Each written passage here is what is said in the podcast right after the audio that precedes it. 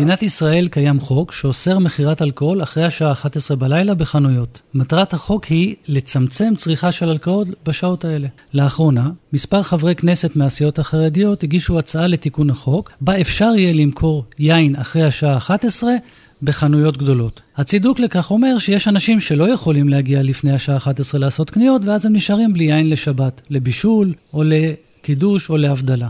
אחיי אנשי היין, אני אוהב אתכם, אני אוהב יין, אני שותה יין. אני פונה כרגע למחוקק. די, מספיק לסובב אותנו עם העניין הזה. מיין לא משתכרים? מעניין. מעניין לראות כמה בליינים יתחילו עכשיו לבשל ביין אחרי השעה 11 בלילה.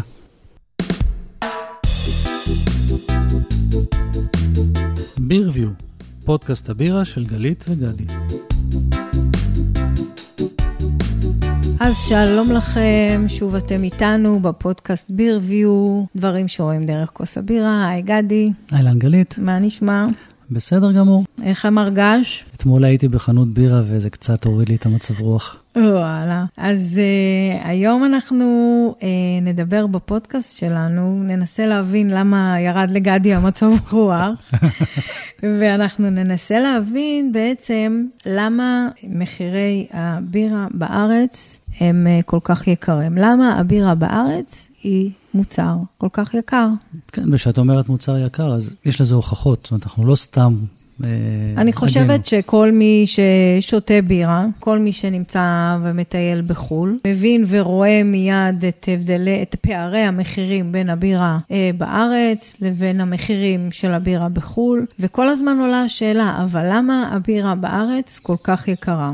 עכשיו, זה גם לא רק עניין של הרגשה ומה שאנחנו רואים כתיירים בחו"ל, יש מדדים שמודדים את עניין של יוקר המחיה ויוקר הבירה. יש דבר שנקרא מדד מחיר הבירה במסעדות, אוקיי? וישראל נמצאת במדד הזה במקום 7 מתוך 177 מדינות, עם uh, משהו כמו uh, אה, 30 שקלים לחצי ליטר בירה מתוצרת מקומית, אוקיי? שזה די מה שאנחנו מכירים בסופו כן. של דבר. 30, 32, 34. זה לא איזשהו נתון שאנחנו מתעלפים ממנו, זה נתון שאנחנו נכון. כל יום רואים את זה כשאנחנו שותים בירה בפאב. זה בסופו של דבר אנחנו רואים את הנתון הזה. ועוד נתון מעניין שאנחנו רואים אה, בסטטיסטיקה הזאת, שמעלינו אה, מבחינת המחירים, אה, נמצאות נורבגיה, איסלנד וכל מדינות המפרץ. יש מדד נוסף שמתייחס למחירי הבירה, יש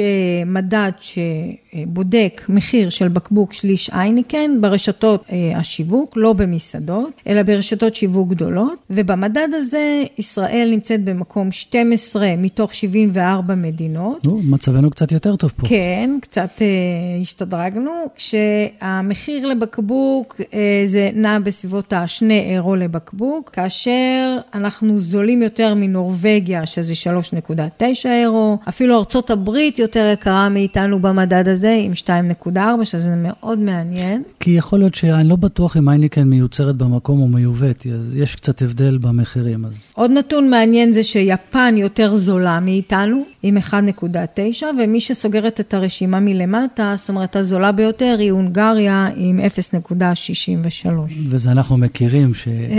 ומי שנוסע, ומי שהיה בהונגריה ושתה בירה, בפעם האחרונה שאנחנו ישבנו שם, שתינו ליטר בירה ושילמנו אירו.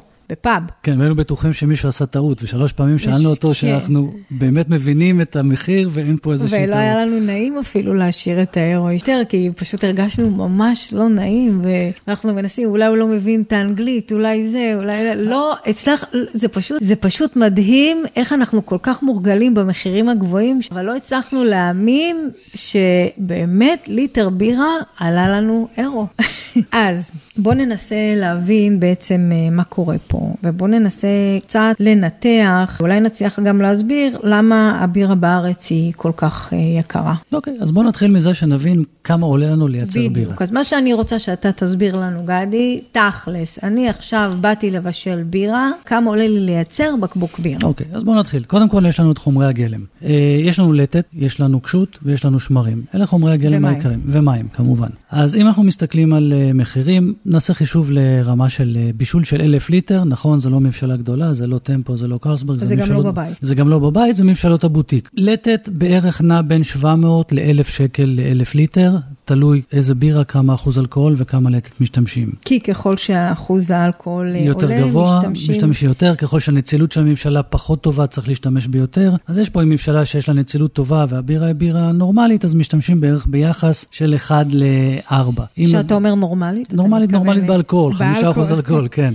אני רק ברור, רוצה- אני לא הולך לעשות פה אה, שום הבחנה פסיכולוגית למישהו. בדיוק. ואני רק רוצה להגיד שאחוז האלכוהול, אתה יכול להרים אותו אה, בלטת, אבל אתה גם יכול להרים אותו בסוכרים. לא ניכנס לזה כרגע. אתה נותן קווים כרגע... זה קווים מנחים, זה בין מנחים. 1 ל-4 ל-1 ל-5, יחס של הלטת לכמות הבירה. מסתכם בסביבות 700 עד 1,000 שקל. לגבי הקשות, שוב, אם זה בירה שהיא פחות אה, דגש על הקשות, בירת חיטה או כאלה סגנונות, אז זה נע בין 150 ל-900 שקל, אם זה בירה New England IPA עם הרבה הרבה קשות לאלף ברקע. ליטר, אנחנו מדברים על אלף ליטר. כן. שמרים, אז אנחנו... אם אנחנו רק מדברים אה, בסוגריים נגיד על IPA, עם... אה, יותר לכיוון ה-900 שקל. ככל שאנחנו נוסיף יותר קשות, זה יתבטא במחיר. נכון. שמרים מדברים בין 300 ל-1,000 שקל, תלוי אם זה שמרי לאגר, אם זה שמרי אייל, אם זה שמרים יותר אה, מיוחדים. יקרים, מיוחדים, פחות מיוחדים, זה פחות או יותר הסיפור. אם אנחנו לוקחים את הממוצע של כל הדברים האלה, עלות של ליטר זה משהו כמו 1.6, 1.5, 1.6 שקל, שקל. לליטר. לליטר. לליטר. מה שמביא אותנו משהו כמו חצי שקל, בין חצי שקל ל-80 אגורות לבקבוק. זה של המחיר. שליש. של שליש, כן. כן. על זה יש זאת לנו... אומרת, זה עלות הייצור. זה עלות חומרי הגלם, עלות חומרי הגלם בתוך סליחה. הבקבוק. אוקיי. על זה יש לנו את הבקבוק עצמו, התווית והפקק, שזה משהו כמו 80 אגורות. שתשימו לב, זה פחות או יותר שווה לכל עלויות חומרי הגלם. יש לנו את המיסוי, שגם הוא, יש 2.4 בערך שקלים לליטר, שזה בערך 80 אגורות זאת לשליש. אומרת, המיסוי שכולם דיברו עליו, ו- המיסוי שכולם מאשימים בו את העלות של ורתנו וכל הבירה. הסיפור הזה, אנחנו מדברים על... 2.4 לליטר, בערך 80 אגורות לשליש. זאת אומרת, אוקיי. אנחנו מביאים, באמת, בהערכה גסה, לא הכנסנו פה לא מים ולא, ולא אה, נושא של אנרגיה. כן. ולא שכר עבודה, מגיעים לעלות של משהו באזור ה-2.5 שקלים לבקבוק של שליש. מבחינת חומרי גלם חומרי ומיסוי. גלם- חומרי גלם חומרי ומיסוי. גלם ומיסוי. אוקיי. סביבות 2.4, 2 שקלים ו-40 אגורות לבקבוק של שליש. שליש של מבשלת בוטיק, לא אה, בירה מסחרית. בירה בוטיק של מבשלה שמבשלת 1,000 ליטר, מבשלה קטנה. עכשיו, זה המחיר של הבקבוק, על זה צריך עכשיו להתחיל להוסיף עוד עלויות. יש לנו עלויות של עבודה, של עובדים, יש לנו עלויות של שכירות, של המקום. של אנרגיה. של אנרגיה, את הבירה צריך להפיץ. אנחנו צריכים, יש לנו עלויות של הפצה, דלק, משאיות, עובדים שיעשו את ההפצה. אחרי שגמרנו את ההפצה, על הבקבוק הזה מתווסף גם הסכום שהקמעונאי בחנות צריך אה, לה- להוסיף כדי לפעול. בקיצור, יש הרבה הרבה דברים שמתווספים על הבקבוק של הבירה, עד שאנחנו מגיעים למחיר הסופי שלו. ובסופו של דבר, כשאנחנו הולכים לחנות לקנות בקבוק בירה, 8 שקלים, 10 שקלים, אה, 15 שקלים, אם אנחנו מדברים ו- על הבירות ו- האלה... ו- ועוד ועוד, מה שנקרא. אם אנחנו מדברים על הבירות האלה, זה 10 שקלים וצפונה. מה שכן, חומרי הגלם מתוך סך הבירה זה אולי 25 אחוז. אולי, אולי, אולי אנחנו מגיעים ל-20-25 אחוז של חומרי הגלם. זאת אומרת, אם אנחנו רוצים להתחיל לדבר למה הבירה בארץ כל כך יקרה, אז זה לא חומרי הגלם. החומרי הגלם הם לא לא אשמים. האשמים בסיפור הזה. נכון למרות שמב- שהם מיובאים, למרות שהם מיובאים ולמרות שהם לא מיוצרים בארץ, חומרי הגלם הם לא אשמים בעלות של הבירה. אוקיי, אז uh, הבנו בעצם מה החלק של חומרי הגלם בתוך uh, מחיר הבירה. עכשיו, הבקבוק שלנו מתגלגל לחנות המשקאות ולפאבים, ובואו נראה בעצם מה קורה לו. אנחנו רואים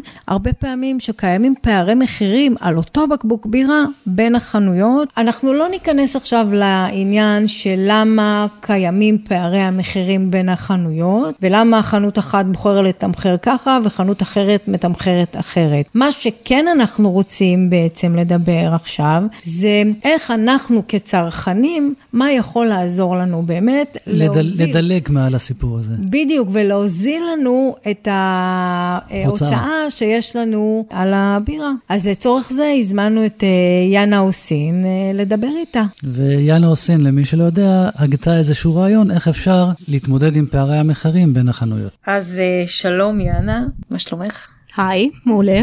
אני שמחה מאוד שהגעת אלינו, אנחנו ממש שמחים לארח אותך. היום ככה נשמח לדבר איתך על הפרויקט החדש שלך, לרכז את כל מחירי הבירה. אה, אני ארצה תכף שתפרטי, אבל קצת מעניין אותי קודם לשמוע מתי בכלל נחשפת לעולם הבא. מאז שאני זוכרת את עצמי אני שותה בירה. התחלתי עם בירות די פשוטות ממה שהיה נגיש בארץ. לאט לאט עברנו לבירות יותר אה, מורכבות. משהו כזה. התחלנו לטוס לחו"ל, לטעום דברים שאין בארץ, וכמובן בירות התחילו להגיע גם לארץ, אז הייתה אפשרות לטעום דברים חדשים. יש איזה משהו שמועדף עלייך, איזה סגנון אה, שאת מעדיפה יותר, אוהבת יותר? כן, בטח. כל מי שמכיר אותי יודע, אני מלכת הבירות הכהות, אני אוהבת imperial stout, כמה שיותר אלכוהולי. עכשיו את מדברת אליי. זה הסגנון שלי. תגידי, במדד האנטאפט, איפה את עומדת? אוקיי, זאת שאלה טובה. אני כרגע הבחורה השלישית בארץ. וואו. שזה אומר? יש לי 4,500 בירות שונות שטעמתי. וכמה זמן? שנתיים? שלוש? אה, לא, לא. אה, התחלתי בקיץ 18. הרוב קאות? לא, דווקא לא. אני תואמת מהכל. גם מהחמוצות שאני לא הכי אוהבת, אני תואמת. לא הכי אוהבת. בואי. פו. אז בואי תספרי לנו קצת על הפרויקט המיוחד שלך. Um, הפרויקט נוצר כמחשבה לצרכן, איך נוכל להנגיש לו את הבירות החדשות שמציפות את הארץ לאחרונה. הבירות האלה מגיעות למקומות שונים בארץ. אה, אנחנו ריכזנו מספר חנויות שמייצגות את האזורים בארץ, יש לנו חנות בירושלים, בבאר שבע, כמה חנויות בתל אביב. פתח תקווה, לאחרונה גם חיפה הצטרפה. אה, מה שניסינו לעשות זה בעצם להשוות את המחירים של הבירות בין חנות לחנות, והגענו למסקנות מאוד uh, מעניינות. איך אתם אז... עושים את ההשוואה? דרך אינטרנט? הולכים למקום? Uh, קודם כל לרוב החנויות יש אתרי אינטרנט, שמשם אפשר להוציא את כל האינפורמציה, אנחנו רק מרכזים אותה. חנויות אחרות פונות אליי, במסנג'ר, בטלגרם, כותבים לי לבד שהם קיבלו בירות חדשות, את המחירים שלהם, מחיר לחבילות אם יש להם. הנחות מיוחדות. איזה, איך, אה, זאת אומרת, איזה בירות בחרתם לפרט? זאת אומרת, לא כל מה שיש בארץ. יש איזה מבחר של בירות. אנחנו התחלנו עם בירות חדשות שמגיעות, פשוט מאיזשהו שלב, מאותו פרק זמן, את כל הבירות החדשות שהגיעו לארץ הכנסנו לטבלה. וזה מתייחס גם לבירות אה, בוטיק ישראליות? כן. כן. כן. אוקיי. כל מה שאפשר להשוות בין חנויות. אז בואי תספרי איך אתם עושים את ההשוואה. היום למשל הכנסנו בירות חדשות של טורן ברידג' mm-hmm. שהגיעו לארץ, מספר פחיות, מספר בקבוקים, הכנסנו את השמות, יש לנו קישור ישיר לאנטאפט, מי שרוצה לראות את האינפורמציה יותר מלאה על הבירה. זה אה, מעולה.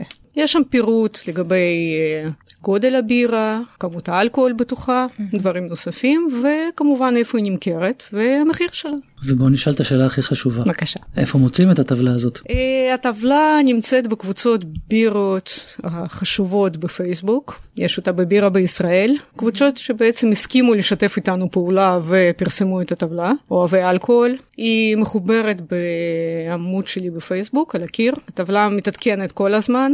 על בסיס? על בסיס בירות חדשות, מבצעים מיוחדים. Okay. אוקיי. אנחנו גם מציינים שם בירות שנגמרו בחנויות, כדי שאנשים סתם לא יגיעו. אה, אוקיי. כן. כמה זה, מי זה אנחנו? קבוצה של כמה? לא אני בניתי את הטבלה, כמובן. אה, יש לי אנשים שעובדים איתי, המודרייטרים שלי. אחד מהם בנה את הטבלה, עוד בחור עוזר לי לתחזק אותה. אנחנו בעצם שלושה כרגע שעובדים עליה. זו נשמעת עבודה רצינית מאוד. אני מאוד נהנית מזה. כל הזמן צריך אה, להיות אה, על זה ולעדכן. זאת אומרת, אם מחירים עולים, משתנים, אז אתם כל הזמן כן. צריכים להיות על זה. כן.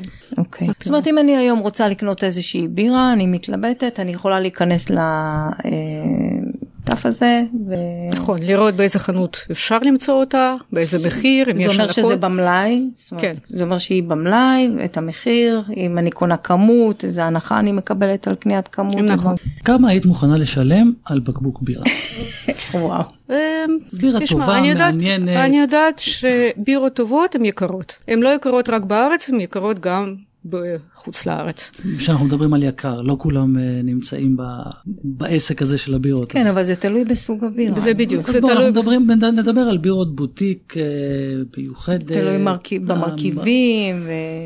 הבירות ההיי-הנד, בואו נדבר על אומניפויום, שהגיעו לאחרונה לארץ, את הביאנקה שלהם. או-אה, הלכת רחוק. כן, נלך על השיא של השיא. אוקיי. ביאנקה יקרה גם בחוץ לארץ. רק בואו נסביר מה זה ביאנקה למי שלא מכיר. ביאנקה זה בירה של אומניפויו מבשלה שוודית בירה חמוצה עם מחית פרי, שזה בעצם מה שמקפיץ את המחיר של הבירה, כמויות אדירות של מחית פרי. זו בירה מאוד מושקעת, היא אמורה לעלות הרבה, וכמה הרבה?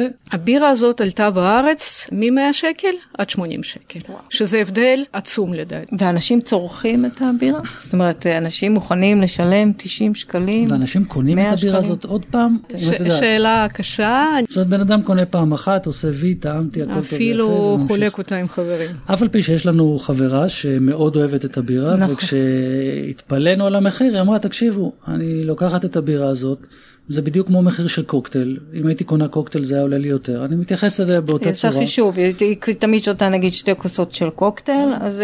בדיוק, עשתה חישוב, הגיעה לכמות, אמרה וואלה 90 שקלים, אני יצאתי עוד בזול אפילו לעומת מה שאני שותה. כותב לנו בחור בשם יותם אה, לגבי המחיר של הבירות המיוחדות.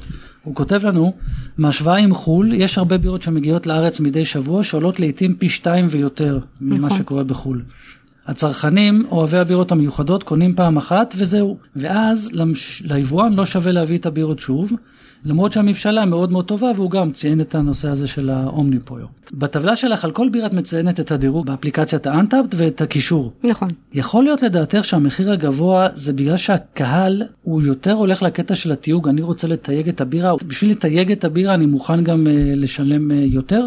אנשים שרוצים לתייג, הם יודעים מה הם רוצים לתייג בעצם, mm-hmm. מחכים לבירות האלה שיגיעו לארץ. ולכן הם מוכנים גם לשלם מחיר שהוא ריאלית יותר גבוה מהמחיר של הבירה? נכון, אבל הוא לא ישתה אותה בחצי ליטר לבד בבית, הוא יחלוק אותה עם חברים, בטעימות. אה, אוקיי, ואז... וכנראה הוא גם לא יקנה אותה פעם שנייה, פעם רוב הסיכוי. ואז זה מביא אותי בעצם להמשך. לכן היבואנים מביאים כמויות קטנות של הבירה. נכון. ואם הם מביאים כמויות קטנות של הבירה, מן הסתם המחיר שלה יהיה יותר גבוה. כן. זה מעלה את המחיר. מעלה את המחיר, כן. כי יש לנו את כל הרגולציה, רישיונות וכל מה שצריך לעשות כדי לייבא בירה. ברור, כל... אז, אז זה, בעצם, זה בעצם מתחלק על כמות קטנה של, אה, של בירה שאתה מייבא.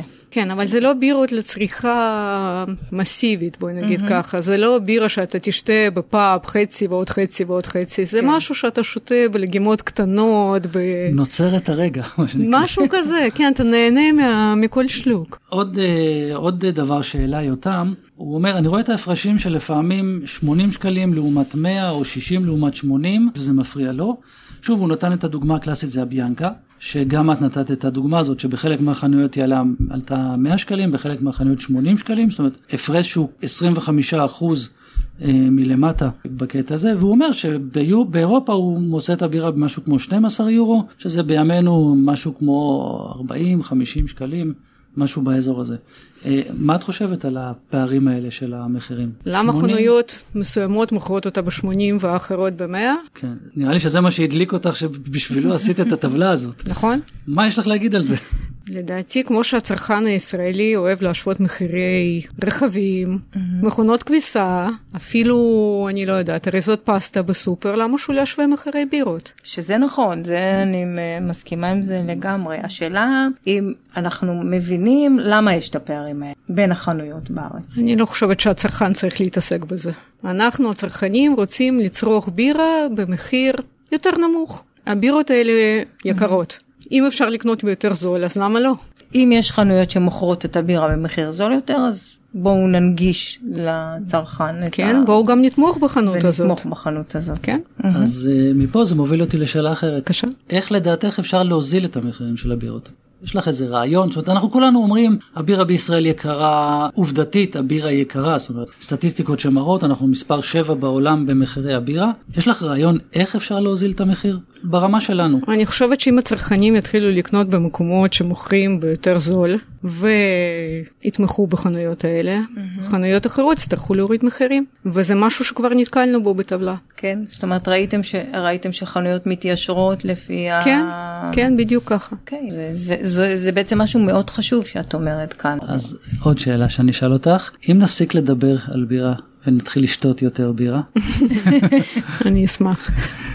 ונראה לי שזה יעזור. אני חייבת להגיד שאותי שכנעת. אותי שכנעת, אם אני רוצה לקנות, באמת בירות שהן יותר מיוחדות, וגם לא בטוח שכל חנות מחזיקה את הבירה הזאת. אז מבחינתי להיכנס לטבלה, להסתכל, לראות מי מוכר, יש במלאי, להשוות מחירים, כי לי...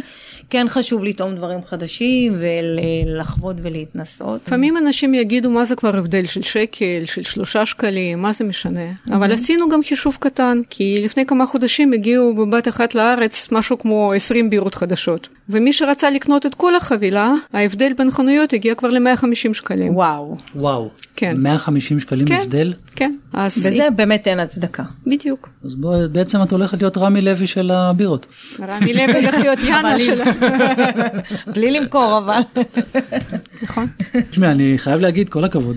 תודה. כל הכבוד גם על העבודה, זה לא עבודה קלה, זה לרוץ אחרי המחירים ולעדכן את זה כל הזמן. וואלה, שאפו. באמת. בעצם זה שיש את הפרויקט הזה והמיזם, זה מראה שבאמת אה, אנחנו אה, בתקופה האחרונה צפים בהרבה מותגים של בירה. נכון. ממש, יש המון אה, יבוא, המון בירות נכנסות לארץ. אני כבר, כבר לא בטוחה שאני יודעת מה נמצא על המדף ומה לא נמצא על המדף. יש לך את הטבלה להציץ. בדיוק, ועכשיו יש לי את הטבלה להציץ. ואני חושבת שלצרכנים מגיע לדעת שהבירות האלה נמצאות במקומות שונים ובמחירים שונים. הוא תמיד יכול להיכנס ולראות. יאללה. אז, אני אה, בעד. עוד פעם, איפה מוצאים את הטבלה? בדף שלך יאנה אוסין באנגלית? נכון. בפייסבוק? טוב, בטח רוב האנשים ששומעים את הפודקאסט מכיר אותי, הוא יודע איפה למצוא. אם לא, אז עכשיו יכירו אותך וידעו איפה למצוא. אותך. תודה רבה, היה כיף, היה נחמד. היה תענוג לארח אותך, תודה רבה. אני מניח שלמדנו מהשיחה עם יאנה זה כמה דברים. קודם כל, יפה מאוד, הבירה הגיעה למצב, הגיעה לדרגה, שכבר עושים איזשהו אה, דיון לגבי המחירים. יש הרבה מקומות שמוכרים בירה, יש הרבה בירות, הרבה נכון. סוגים, ויאללה, הגענו להיות כמו כל מוצר אה, אחר, שיש פערים, ויש, ויש אה, השוואות מחירים. השוואות מחירים, כמו שעושים השוואות מחירים על כל דבר ודבר. דבר שני שלמדתי מהעניין הזה, שיש אנשים שמוכנים לשלם הרבה כסף כדי לקבל בירה מסוימת, כדי לטעום אותה. ואותם אנשים לא צורכים את הבירה בכמויות, כמו שאמרה יענה, הם טועמים ולא חוזרים עליה עוד פעם, ואפילו הם קונים בקבוק אחד או פחית אחת כמה חברים ביחד. אז הם מוכנים לשלם עליה יותר, ומן הסתם, אם אין צריכה כמותית גבוהה של הבירה הזאת, ויש דרישה כן מהיבואנים להביא את הבירות, אז היבואנים יצטרכו להיות המחיר יהיה בהתאם. בדיוק, המחיר יהיה בהתאם. אז במקרה הזה המחיר הוא גבוה מכיוון שהצרכנים מוכנים לשלם והם לא, והם לא שותים כמויות גדולות של הבירה הזאת, אז זה מה שקורה. ואם אתם רוצים להז... להוזיל את הסל שלכם, של הבירות, אז uh, יש לכם את הכלי הזה של להשוות בעצם בדיוק. מחירים בין החנויות. תרצו תשתמשו, לא תרצו לא תשתמשו, אבל הכלי הזה קיים. הכלי הזה קיים, בדיוק, ויכול לעזור לנו את הסך ההוצאה שלנו להוריד, בהינתן שזה מה לעשות, אין מה לעשות. המחיר של הבירות האלה הוא מחיר גבוה מיסודו. אוקיי, אז uh, הסתכלנו על מחיר הבירה מההיבט הצרכני. אותי מעניין לדעת מה קורה למחיר של הבירה כשהיא מתגלגלת uh, לפאב. איך בעל הפאב בעצם מתמחר את הבירה, איזה עלויות הוא צריך לקחת בחשבון, שבסופו של דבר נכנסות לכוס הבירה שלנו. אז לצורך העניין, הזמנו אורח. את עמית חג'בי, מחביטוש. שלום לעמית. חג'בי, הבעלים של חביטוש, מה שלומך עמית? בסדר גמור. איזה כיף שבאת בכל הפקקים של תל אביב. אכן, כן. מה זה שמחים לארח אותך. עמית, הזמנו אותך, קודם כל תספר לנו על חביטוש, מה זה המקום הזה? מה אתה יכול וואו. לספר לנו עליו? טוב, חביטוש התחיל כי לא הייתה לנו בירה בקורונה, לא הייתה לנו בירה מהחבית. וואלה. ואמרתי, אחרי יהושע 14 שנה, הבר בבן יהודה, אמרתי, אם לי אין בירה, כנראה לאף אחד אין בירה מהחבית. אז הרגשתי שאנחנו צריכים אה, לתת איזה פתרון, איזה מענה, וככה התעורר לו חביטוש, וואו, מדהים. מצורך. ואיך ה... ככה, איך הסביבה הגיבה לעניין? וואו, זה מאוד כיף, כי זה התחיל מאוד בקטן, בצורך כזה חברים וקולגות בסביבה, אה, והמשיך לו פשוט, התחלנו לקבל ביקוש, והאתר פתאום הוצף בהזמנות, ומנעד הבירות צמח תוך מספר חודשים ל-30 ברזים כיום. של איזה בירות? מיטב הבירות בישראל, מהגולדסטאר המוכרת ועד כל החברות אה, בוטיק ישראליות הרבה, בדגש על בוטיק ישראלי, שמאוד מאוד גם- חשוב לנו. אוקיי. כן. ו- ויש גם בירות יבוא? או... יש מעט בירות יבוא. אוקיי. אנחנו משתדלים שתהיה תחלופה מרעננת גם בשביל הקהל. משתדלים אה, מאוד לבדוק את הבירות, אה, לראות שהן עומדות ביכולת להישלח אל הלקוח הביתה. אין אפשרות ישיבה במקום? לא. לא. זו בעצם מעדניית בירה. וואו. עם משלוחים. ביר דלי. אז uh, היום אנחנו מדברים על עניין של uh, מחירי הבירה בארץ, ורצינו ככה שתיקח אותנו דווקא מהניסיון שלך ומהמקום שלך, של מי שמתפעל את המקומות האלה, תיקח אותנו קצת מאחורי הקלעים כדי להבין בעצם איך מתמחרים בירה, איך בעל פאב מתמחר בירה, מה, מה הוא צריך לקחת בחשבון? אז אני אתחיל באמת ב-2006, שהקמתי את היהושע כמו כל בחור צעיר עם כמה שותפים, והחלום כמו של כל בחור, הרבה בחורים צעירים, להקים אה, בר ושיבואו לשתות אצלך ושתהיה בירה בשפע ו vibe ואווירה. זה החלום, שיהיה לך בר. היה לי גם חבר שפתח עם עוד שישה חבר'ה בר, רק כדי שיהיה להם איפה לשתות, כן. רווח לא יצא מזה. הם חסכו על שתייה. לגמרי, כן.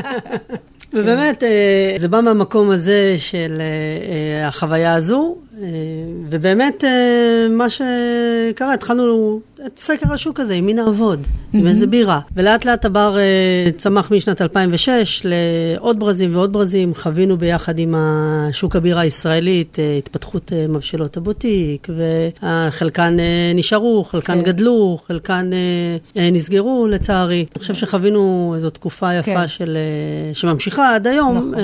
די גדלה. באמת, ככל שהגדלנו את המנעד, אז הלקוחות אה, היו צמאים לעוד ועוד. עוד בירות חדשות, עוד uh, מוצרים חדשים. ופה מתחילה באמת השאלה של תמחור הבירה. מכאן היא מתחילה. אני מתקופת הבירה יכול לספר, מתקופת הבר, סליחה, יכול לספר, שבעצם בסופו של דבר אתה משלם על הבירה, על איפה אתה שותה אותה. זה התמחור אוקיי. המרכזי okay. בבירה. חוויית הלקוח. אם אתה שותה אותה בתל אביב, ככל הנראה תעלה לך יקר. Mm-hmm. אם אתה שותה אותה אה, בקיבוץ בצפון, ככל הנראה היא תעלה לך פחות. אפשר... כי, כי יש את כל העניין של השכירות והארנונה, נכון. זאת אומרת, יש את כל ההוצאות מסביב בעצם של להחזיק את המקום, של לתחזק את המקום. זו ההוצאה המרכזית. נכון שמחירי הבירה כבעל עסק בתל אביב הם יותר יקרים מחו"ל, אבל עדיין הם אה, לא בצורה שהם המרכיב המרכזי בעלות הבירה. אוקיי. Okay. באמת מרכיב המרכזי בעלות הבירה היא עלות החוויה, האירוח, פחת. Okay. אמ, יש הרבה פחת בחביות בירה, נכון? אה, יש הרבה פחת, לדעתי האישית, אה, מכמה סיבות. אחת אוקיי. מהן זה, קודם כל מודעות צרכנית של לקוח, שזה דווקא אני מעריך מאוד. אם הבירה לא טובה, אז הוא יחזיר אותה. מחזירים ו- ומחזירים? ומחזירים, ויש okay. אוקיי. לי ביקורת על תחזוקת הבירה בברים. אני יכול לומר שכשפתחתי את חבית, שהבנתי כמה כבעלים שבאו במשך 14 שנה, לא הבנתי יותר מדי על בירה. אז באמת המרכיב המרכזי הוא עלות האירוח. ב... אני יכול להגיד שבלמעלה מעשור, שבתקופת קיומו של הבר, עלויות האירוח קפצו במעל 100%. וואו. זה המון, זה, זה המון. אתה יכול לשתף אותנו בעלויות אירוח, מה זה אומר, מספרים? אה? אם אני אזרוק בצורה גסה, בר שכונתי ממוצע תל אביבי, כמו רוב הברים השכונתיים שכולנו מכירים, שמגיש בירה טובה ורוצה לארח ערב ערב בצורה יפה, עם לקוחות קבועים ולקוחות מזדמנים, עלות ה... בוא נאמר, לפתוח דלת, מה שנקרא בשפה המקצועית, mm-hmm. שזה שכירות, חשמל, ארנונה, בלי עוד עובדים וכל הנלווים המסביב, אה, זה כמה עשרות אלפי שקלים בחודש. כן. וכל זה בעצם מתנקז לכוס הבירה של הלקוח. הרי אה, אתה לא משלם כניסה בבר, אתה לא משלם אה, לעובדים, אתה... הלקוח מה שנקרא, משלם על החוויה, על הכל דרך כוס הבירה. אוקיי. Okay. וכל תשלום נוסף, בין אם אתה מקרין שידור המשחקים ומשלם על כך אה, זכויות יוצרים, זכויות יוצרים על מוזיקה, מוזיקה דברים okay. אה, כן. לגיטימיים, אין ויכוח לגבי דיברת פה זכויות יוצרים, כמה עולה לשדר משחק כדורגל? המון. המון. זה, אני, לא, בכוונה אני שואל, כמה זה עולה? המון, זה רישיון של לפעמים אלפי ועשרות אלפי שקלים יכול להיות לשנה. לשנה, כן. כן. גם מוזיקה, זה לא... מוזיקה גם כן. לא סכום קטן, בוא נגיד ככה. אני חושב, אני, נראה לי שגם בזה עושים קצת סדר כרגע, האמת. אבל כן, זה, כל זה, גם זה מתנקז לכוס הבירה, בדיוק, בסופו של דבר. בדיוק, זה, אין, אין מה לעשות. זאת אומרת, כל זה נחשב, נכנס לתוך התמחור של, ה, של הבירה. והישראלי שותה מספיק בירה בשביל אה, לכסות את זה, או שבגלל שהוא לא שותה, המחיר עולה יותר מזה?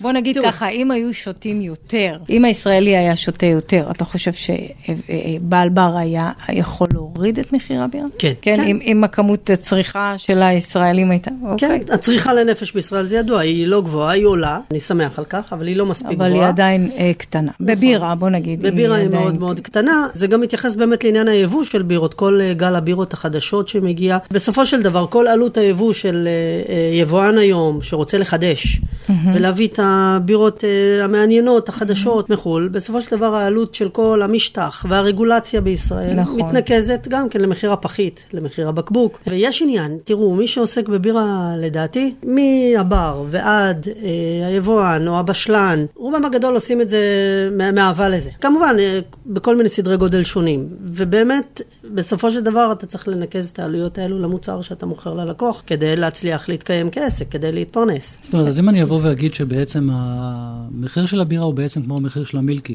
המילקי יקר וגם הבירה יקרה, זה לא משהו שהוא אה, משהו מיוחד לבירה. תסכים איתי, זה, זה נכון להגיד את זה? או שבבירה יש עלויות אחרות שבמוצרים אחרים אין? אה, יש עלויות, כי הבירה מזוהה בישראל כבילוי. עדיין, בתודעה הציבורית, הרבה ממנה הוא רק בילוי. הוא לא... אה, אח- אני אגיד את זה בצורה אחרת. חלום של כל בעלים של בר, ואני חותם על זה, לפחות בר שכונתי, זה בירה לא יקרה ושעות מוקדמות. לגמרי. חלום זה התרבות ש... מה זה חלום? תרדו אחרי. העבודה, שתו את שתי הבירות שלכם, שלוש, לכו הביתה עם חיוך לישון. נכון. אה, זה בעיניי חלום שמאוד מאוד מ- מגדיל את מנעד השעות של צריכת הבירה ואת צריכת הבירה. הרי אם ת- תסתכלו על זה בסופו של דבר, בר אה, מחזיקים אותו ובסופו של דבר הוא פועל בערך כרבע מהשעות, רבע, שליש השעות ביממה. נכון, נכון. ומזה הוא צריך לממן את uh, קיומו, כדי להמשיך להגיש בירות טובות. אנחנו ככה, אחרי העבודה, תמיד אוהבים אה, לעצור בדרך הביתה לשתות כוס בירה. אנחנו מגיעים למקומות, רובם ריקים בשעה הזאת. בשעות הצהריים. כן. למרות שיש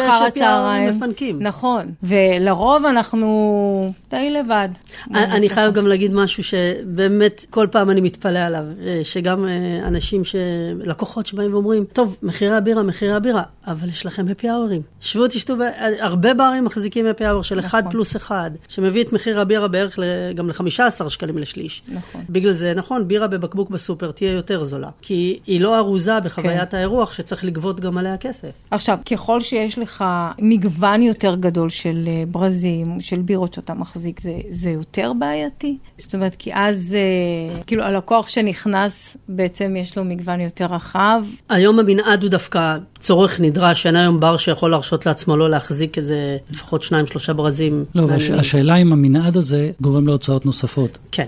כי פחת, כמו שדיברנו. נושא הפחת, נושא החזקת הבירה, זה דברים שבר שנמצא בלופ שהוא לא מוכר מספיק, אז הוא לא יכול להרשות לעצמו להגדיל את כמות הברזים, כי אז תתקלקל לו בירה, טריות תיעלם. והצרכן היום מחפש את המגוון, הוא אתה מחפש אומר. את המגוון. זאת אומרת, אנשים, אה, יש להם יותר נטייה ללכת למקומות שיש להם מגוון של ביר... ברזים, נכון. שיהיה לו יותר מעניין, שככה כל פעם ינסה משהו חדש. זה מצד אחד, ומצד שני, מבחינת הבר, הוא צריך לתחזק את הברזים האלה, יש לו יותר פחת. תראי, אם אני מחלק את זה לשניים, כן. אז יש את הברים שתפיסת העבודה שלהם זה 12-15 ברזים וצפונה. אוקיי. אבל היום בר השכונתי רגיל יכול להחזיק בכיף שישה שמונה ברזים. ואם לא יהיה לו בתוך הסל הזה אה, שתיים לפחות בירות מעניינות, או בירות בוטיק ישראליות, אה, או בירה מעניינת מחו"ל, זה יהיה מוזר מאוד היום לקהל. מוזר. הקהל רוצה את זה היום כסטנדרט, מה המיוחדת שיש לך, מה המעניינת שיש לך. אוקיי. אה, וזה היום כסטנדרט. אוקיי, עכשיו בירות שהן יקרות יותר, הקהל, כאילו, איך הוא מגיב לזה? הוא, הוא זאת אומרת, מזמינים בכיף, או שיש עניין סביב? פחות מזמינים בירות שהן יקרות יותר? אני חושב שפחות, כן. פחות. אני חושב שפחות. יש להם פחות ביקוש. אני יכול להגיד למשל שבאזור שאנחנו עבדנו, אז בירות יקרות יותר, בעיקר תיירים היו שותים לטעום בירה ישראלית. אם היא יקרה יותר, אז לא הייתה להם בעיה להוציא את הכסף על זה, מתוך חלק מחוויית הטיול שלהם, אה, נקרא לזה, אז הוא פתוח יותר להוציא כסף. אבל אם אני מסתכל על הצרכן הישראלי הממוצע של בר שכונתי, רוצה לשתות את הפעמיים, שלוש בשבוע בערב, אה, את הכוס בירה, כן. בשביל חוויית הבר או חוויית הלקוח, אה, זה הופך למרכיב מרכזי. כן. בין אם הוא יבחר, אם הוא צריך לקבל החלטה אם לשתות עכשיו את בירת הבית, או הנפוצה, או הלאגר הנפוץ, לבין אם לבחור בבירה ישראלית, או תוצרת חוץ, שהיא יקרה מאוד. שהיא יקרה מאוד. זה ממש משפיע על הכיס בצורה משמעותית. אם הצריכה תהיה נבונה, אז יהיה אפשר להחזיק עוד מגוון בירות. אז בואו נפתח... המעט. בואו נפתח קמפיין, כן. בואו נשתות בשעה שש בערב. ניסו לעשות את זה, כמה קבוצות בעבר של פייסבוק וכאלו, של אה, קבוצות שמסתובבות ושותות בחמש בערב. אה, זה הכי כיף. אני לא מכיר שזה צלח יותר מדי. תראה, זה צלח באנגליה, אני לא יודע מה בארץ. אז בוא רגע דיברנו, בוא, בוא נהיה קצת אה, צהובונים. בוא תזרוק למי ששומע אותנו איזה דברים מופרכים, מוזרים, בעל בר צריך לשלם. אחד מהם... וואו. בוא נגיד, את- יש בוא לך נגיד- איזשהו ניסיון, גדי. כן, אז- קצת ניסיון יש. אז בוא נתחיל תתחיל אתה. נתחיל ברגילים, לא במוזרים. באגרת פרגוד. אה, לא, זה היתר שולחנות, יש היתר שולחנות, יש היתר כן. שולחנות כיסאות, שזה היתר לשים שולחנות וכיסאות בחוץ. שאתה יודע מה, את זה אני יכול לקבל כי אנחנו משתמשים בשטח הציבורי. כמה זה עולה לנו? כמה מאות שקלים בחודש. כן. תלוי בשטח. אבל ב- אם אתה שם פרגוד, בעירייה. זה הרבה יותר אישורים וזה כמה אלפי שקלים בשנה. פרגוד, דרך אגב, זה סגירת חורף. הסגירת חורף המוכרת הזו, כן. שרואים אותה באוקטובר והיא נעלמת במרץ ככה. אוקיי. כן, גם בוא- עציצים, לא? אה, תלוי, יש מצבי רוח, זה יכול להיות שעכשיו אתה חייב לשים עציצים, ויכול להיות שבעונה הבאה אסור לך לשים עציצים. נכון. אנחנו נתקלנו באופן אישי בעניין כן. הזה של העציצים. כי לפעמים דורשים שתראה את התחימה, ולפעמים דורשים שלא. בוא שלא נמשיך, תשאיר- בוא. נמשיך, מכיוון שבירה זה אויב העם והדבר הכי מסוכן בעולם, אתה חייב, במרכאות. כמובן, אתה חייב שכל הזמן תהיה מצלמה. נכון, כמה עולה מערכת מצלמות לפי דרישות המשטרה? עולה, עולה. נכון להרגע, כי זה כל לא הזמן רק- משתנה. לא, זה לא עולה, רק אבל- העלות, זו גם אה, בעצם ה... כל התפעול של זה. לשמחתי האמת קורה איזה תהליך אה, אה, שמובילים, שהעניין של הרישוי, הרישוי של הברים הוא אחד הקשוחים שיש. עם כל הרפורמות שקורות, ברים עדיין נדרשים לראשון שנתי, אם אני לא טועה, אולי ממש שינו עכשיו עכשיו לשלוש נכ- שנים. אה, עכשיו הכנסו. עכשיו ממש, כן, נכנסים בזה. נכון. העלויות רישוי הן הן מדהימות, כאילו, זה, ויכולות להשתנות משנה לשנה. אבל אני רוצה רגע באמת לגעת בנקודה שאמרת, העלויות הן מאוד מאוד גבוהות. החל מארנונה, שהיא בין הארנונה הכי יקרות שיש לעסקים בתל אביב, כן. אה, ארנונה של אלפי שקלים בחודש. נכון. והוצאת רישיון הוא תהליך מאוד מאוד יקר ומאוד מאוד ארוך ומייגע. מייגע מאוד. ומאוד תלוי בכל כך הרבה גורמים. בעניין מה שאמרת, לעניין הרישוי של אה, הבירה היא אויב העם במרכאות. אחד המאבקים האישיים שאני מנסה לקדם, אה, לצערי לא מספיק, באמת ההפרדה הזאת, להביא את הבירה למקום שהיא כמו היין, מצרך תרבותי, בסיסי, להחזיק כוס בירה, גם אם זה בגלידריה, אני לא חושב שברז בירה זה משהו שדורש רישוי מורכב. אה, ולצערי, בתפיסה של אה, הרישוי בארץ ובתפיסת העיריות ובתפיסת המשטרה, היא דווקא נמצאת בקטגוריית הספיריטס. האלכוהול ה-40 אחוז, האלכוהול החזק, מה שנקרא. שבחו"ל אתה רואה את ההפרדה. ישנה הפרדה. ישנה מאוד הפרדה מאוד מאוד יפה ברורה, ומשמעותית. בדיוק. ואתה יכול לראות אה, בן אדם יושב עם כוס בירה בגלידריה, יושב עם כוס בירה, ברז בירה זה לא משהו מורכב בסופו של דבר. גם אגב, אחוז אלכוהול יותר נמוך מיין. מקווה שאני לא מדליק עליי את תעשיית היין עכשיו. אה, לא שומע, אף אחד לא שומע, זה אף אחד לא בסדר. שומע.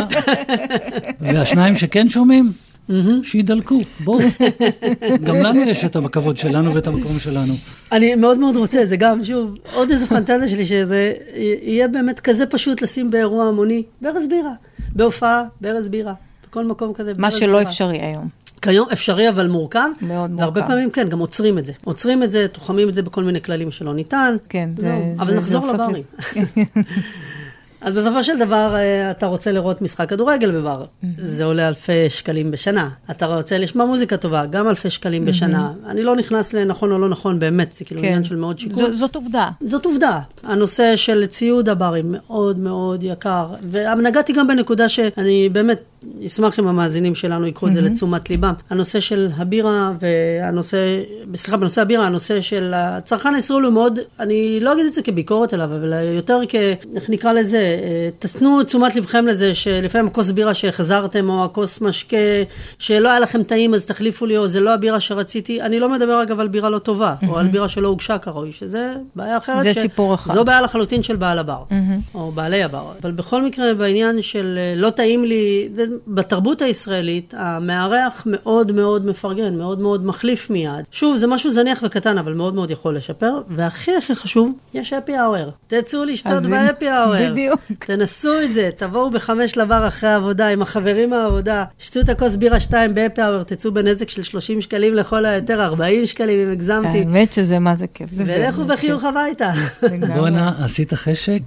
נלך לשתות איזה בירה? אז קודם כל עשית לנו הרבה חשק, זה בטוח שאנחנו יוצאים מפה עכשיו לשתות איזה כוס בירה. אני, אני מאמין שזה הסטארטר שייתן את ההתנאה הזאת שהשוק הזה צריך, וזה יחזור חזרה מהצד אה, של, אה, של הברים. טוב, אז כן. בואו נסכם את מה שדיברנו עם אה, עמית. בואו לשתות בירה בשעה מוקדמת יותר ותהנו, כולנו נרוויח מזה. לגמרי. יאללה, עמית, תודה רבה באמת. תודה רבה. היה תענוג לארח אותך. תודה לכם, תודה לכם. עמית עשה לנו ממש מצב רוח לשתות בירה, אז בואו לטייסטינג רום, ואחרי זה נחזור ונמשיך לדבר. אז אנחנו בטייסטינג רום שלנו, והיום אני ממש מתרגשת, כי אנחנו תואמים בירה שאני מה זה אוהבת. אנחנו תואמים את ה-8-6 אינדיה פייל לאגר שלהם, את ה-IPL שלהם, שזה סגנון מאוד מיוחד. זה בדיוק הדברים שאת אוהבת. נכון. גם שמרי הלאגר עם הפרופיל טעמים המאוד מיוחד, שאפשר להרגיש אותם בבירה הזאת, וגם קשות מאוד uh, עדין, בירה מבוסמת, אבל uh, מאוד uh, מעודנת. רמיזות, רמיזות, רמיזות הכל- של טעם. נכון, הכל ברמיזות של טעם. אני לא אוהבת שזורקים לי לפרצוף uh, את הטעמים, אני אוהבת לגלות אותם לבד. מה אתה יודע לספר לנו על הממשלה? אה, הממשלה היא ממשלת בוואריה מהולנד, ממשלה גדולה, מייצרת, אה, ממשלה מסחרית כמו שכולנו קוראים לה, ובין היתר היא מייצרת גם את ה-8-6 אה, IPL, אינדיה פי לאגר, שזה לא דבר נפוץ שממשלות גדולות כאלה מבשלות אה, בירות קשותיות. למרות שהם עשו פה את הבירה בצורה מאוד רגועה, מאוד מתונה, שבהחלט יכולה להתאים לקהל אה, רחב מאוד מאוד של אנשים. נכון, ואנחנו, אם אנחנו מסתכלים על הבירה, היא בצבע זהוב עמוק, ממש סלולה, עם קצף לבן, יציב, מג... היא ממש מגרה. כשמסתכלים עליה, מרגישים, אני מרגישה את בלוטות הטעם שלי כבר ממש. אנחנו מריחים את הקשות. שוב, הכל מאוד עדין, מאוד רך, מאוד ככה מתפזר בחדר בנעימות כזאת. אפשר גם לגלות את ריח הלטת, את המלט. וכבר בריח מרגישים כאילו יש כבר את הציפייה של מה אנחנו הולכים לטעום. בפה הבירה היא מאוד עגולה, היא מאוד קטיפתית בתוך הפה, היא לא תוקפת את הבלוטות, כן תואמים את המרירות, כן תואמים את הקשות, כן תואמים את המלט. האלכוהול שלה גם לא שורף את האף, הוא לא שורף את הגרון, היא מאוד אה, ככה...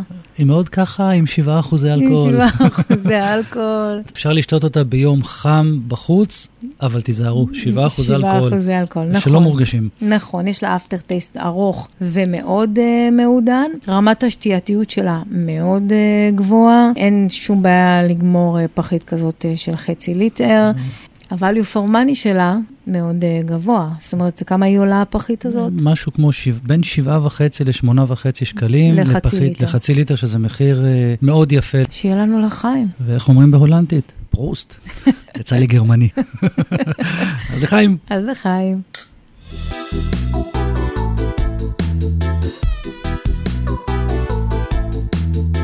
מה למדתי מהשיחה עם uh, עמית? למדתי שני דברים. דבר ראשון, שאם תיקחו למשל כוס, שזה המחיר, האחוז של הבירה בתוך המחיר הזה הוא מאוד מאוד קטן. כל הכוס מלאה בדברים אחרים. היא מלאה בעלויות תפעול, היא מלאה ברישיונות. היא חוויית מלאה אירוח. באגרות, הכל ביחד, חוויית האירוח שלכם. זה בעצם המרכיב הגדול ביותר בעלות הכוס של הבירה. הבירה עצמה זה משהו מאוד קטן ומינורי שם. זה דבר אחד. ודבר שני שלמדתי, שוואלה, יש לנו דרך להוזיל את ההוצאה. בוא ניקח את הבירה ונוציא את זה מקטע של בילוי שצריך להתכונן אליו ולבוא רק בשעות מאוחרות של הלילה. נהפוך את זה למשהו יותר תרבותי, ליותר מוצר צריכה בסיסי כזה. נגיע בשעות היותר מוקדמות, שמעודדים אותנו להגיע בשעות האלה, כי יש happy hour ויש מחירים יותר נמוכים. גם בעלי הברים מעדיפים שנבוא בשעות האלה. ברגע שנעשה את זה בצורה כזאת, גם המחיר של הבירה, שאנחנו, לא יודע מה המחיר, אבל ההוצאה שלנו על הבירה תהיה נמוכה יותר. אני גם רוצה להגיד שזו חוויה ממש כיפית, כי כשאנחנו אחרי עבודה עוצרים לכוס בירה, אז גם הרבה פעמים הבעלים פנו יותר כי המקום אה, לא עמוס.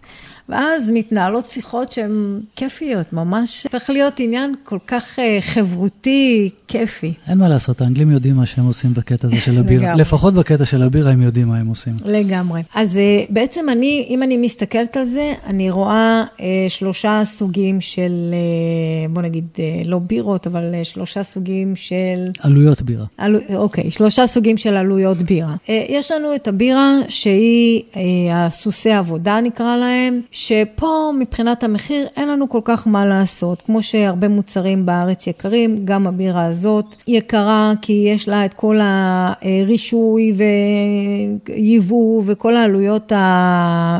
העלויות הרגילות שיש על כל מוצר אחר. על כל מוצר אחר שאנחנו מביאים לארץ או מייצרים בארץ, כל ההוצאות האלה חלות גם על הבירה הזאת, על הסוסי עבודה. יש לנו את הקטגוריה של בירות הפרימיום. בבירות הפרימיום אה, עלות הבירה היא יקרה יותר, הרבה פעמים בגלל המוצרים, החומרי גלם הנוספים שנכנסים לתוך אה, ייצור הבירה. אם זה כמויות קשות גדולות יותר, אם זה מחיות פרי, אם זה כל מיני תוספות אה, שמייקרות את המוצר עצמו. ופה אנחנו נתקלנו בפערי מחירים בין חנויות, אה, אתם יכולים לעשות את השיקולים שלכם, איפה אתם רוצים אה, לקנות את הבירה. פה, פה אני רק רוצה להגיד עוד דבר, לפעמים הקטע הזה של הפרימיום, השיווק של הבירה וממצב אותה כמשהו מאוד מאוד מיוחד ויקר, הוא לא בדיוק עולה בקנה אחד עם מה שקורה... עם ב... חומרי הגלם שהם בפנים. עם חומרי הגלם שהם בפנים ועם מה שקורה במקומות אחרים בעולם. נכון.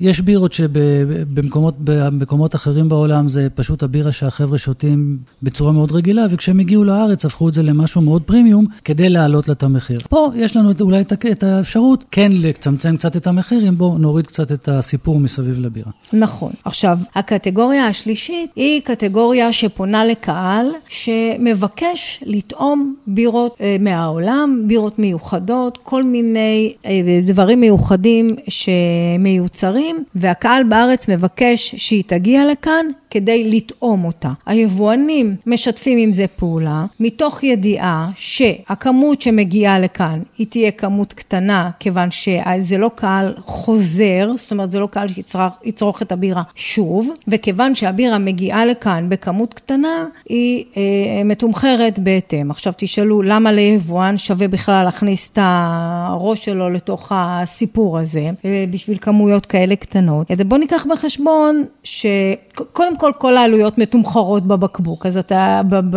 אתה מקבל מחירים שהם אה, של 90 שקלים ו-100 שקלים לחצי ליטר. אין, אין פה ציונות, זה הכל כלכלה. בדיוק, זאת אומרת, אה, בהחלט העניין הזה מתומחר לתוך הבקבוק, במחיר של הבקבוק, ודבר שני, אפשר להסתכל על זה גם כעניין אה, שיווקי של היבואן, במקום לפרסם בעיתון, בטלוויזיה או בפייסבוק, פשוט מאוד הוא מכניס בירה שהיא מאוד מאוד מיוחדת לתוך סל המוצרים שלו, וזה סוג של שיווק לעסק. אז בעצם, אז מה למדתי מכל הדקות הארוכות שדיברנו בהן על הבירה? לקחתי כמה דברים. קודם כל אמרתי, אני אומר, מחיר הבירה בארץ לא שונה מכל מוצר אחר. כמו שכל המוצרים האחרים, כמו שהחלב והגבינות והירקות והמילקי, הכל יקר בארץ, ככה גם הבירה. אין לה בזה שום אה, משהו מיוחד. יוקר המחיה פה יוקר, הוא ישראל, גבוה. ישראל מדינה יקרה, נקודה. נכון. זה דבר אחד. דבר שני, אני אומר, אני בטוח שאם היינו שותים כמות של בירה כמו הצ'כים, 160 ליטר בירה, שזה פי 10 בערך ממה שאנחנו שולטים, שותים בארץ, אז הבירה הייתה גם יותר uh, זולה. אתה מרשה לי לספר סיפור קטן? בוודאי, רק קצר. קצר.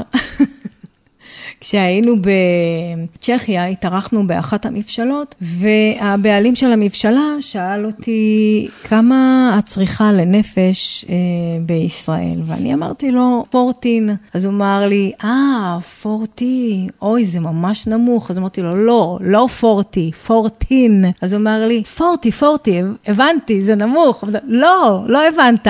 14, 14, לא 40. והוא פשוט, כאילו, הוא לא יכל לתפוס את זה בכלל. איך יכול להיות שזאת כמות הצריכה? אז כיוון שבאמת הכמות צריכה בארץ היא כל כך נמוכה, ביחסית למדינות ששם הבירה מתומחרת אה, במחירים אה, נמוכים. אז בואו בוא נתחיל לשתות את הכמויות של אה, צ'כיה ונקבל בדיוק, את המחירים של צ'כיה. בדיוק. אז ככה, כדי להוזיל את ההוצאה שלנו, יש לנו כמה דברים שאנחנו יכולים לעשות. אנחנו יכולים להשוות מחירים, אנחנו יכולים להשתמש בהנחות, ב-happy hour שנותנים לנו, בואו נזיז את זמני השתייה, נקדים אותם יותר, ככה נאריך את הזמן שהפאב מקבל כסף, הוא יכול, כל ההוצאות מת, אה, מתפרסות על יותר זמן, אה, ובכלל, נשתמש בצרכנות אה, נבונה. אוקיי, אז אה, שתו באחריות, אם שותים לא נוהגים. את יאנה אוסין אתם יכולים לפגוש בדף הפייסבוק שלה, יאנה אוסין באנגלית. את עמית חג'בי אתם יכולים לפגוש באתר חביטוש או במקום. ואתם מוזמנים להגיב, לשאול שאלות בדף הפייסבוק שלנו, בירביו הפודקאסט. אה, נשמח לקיים דיון על העניין, נשמח לתת תשובות. ו...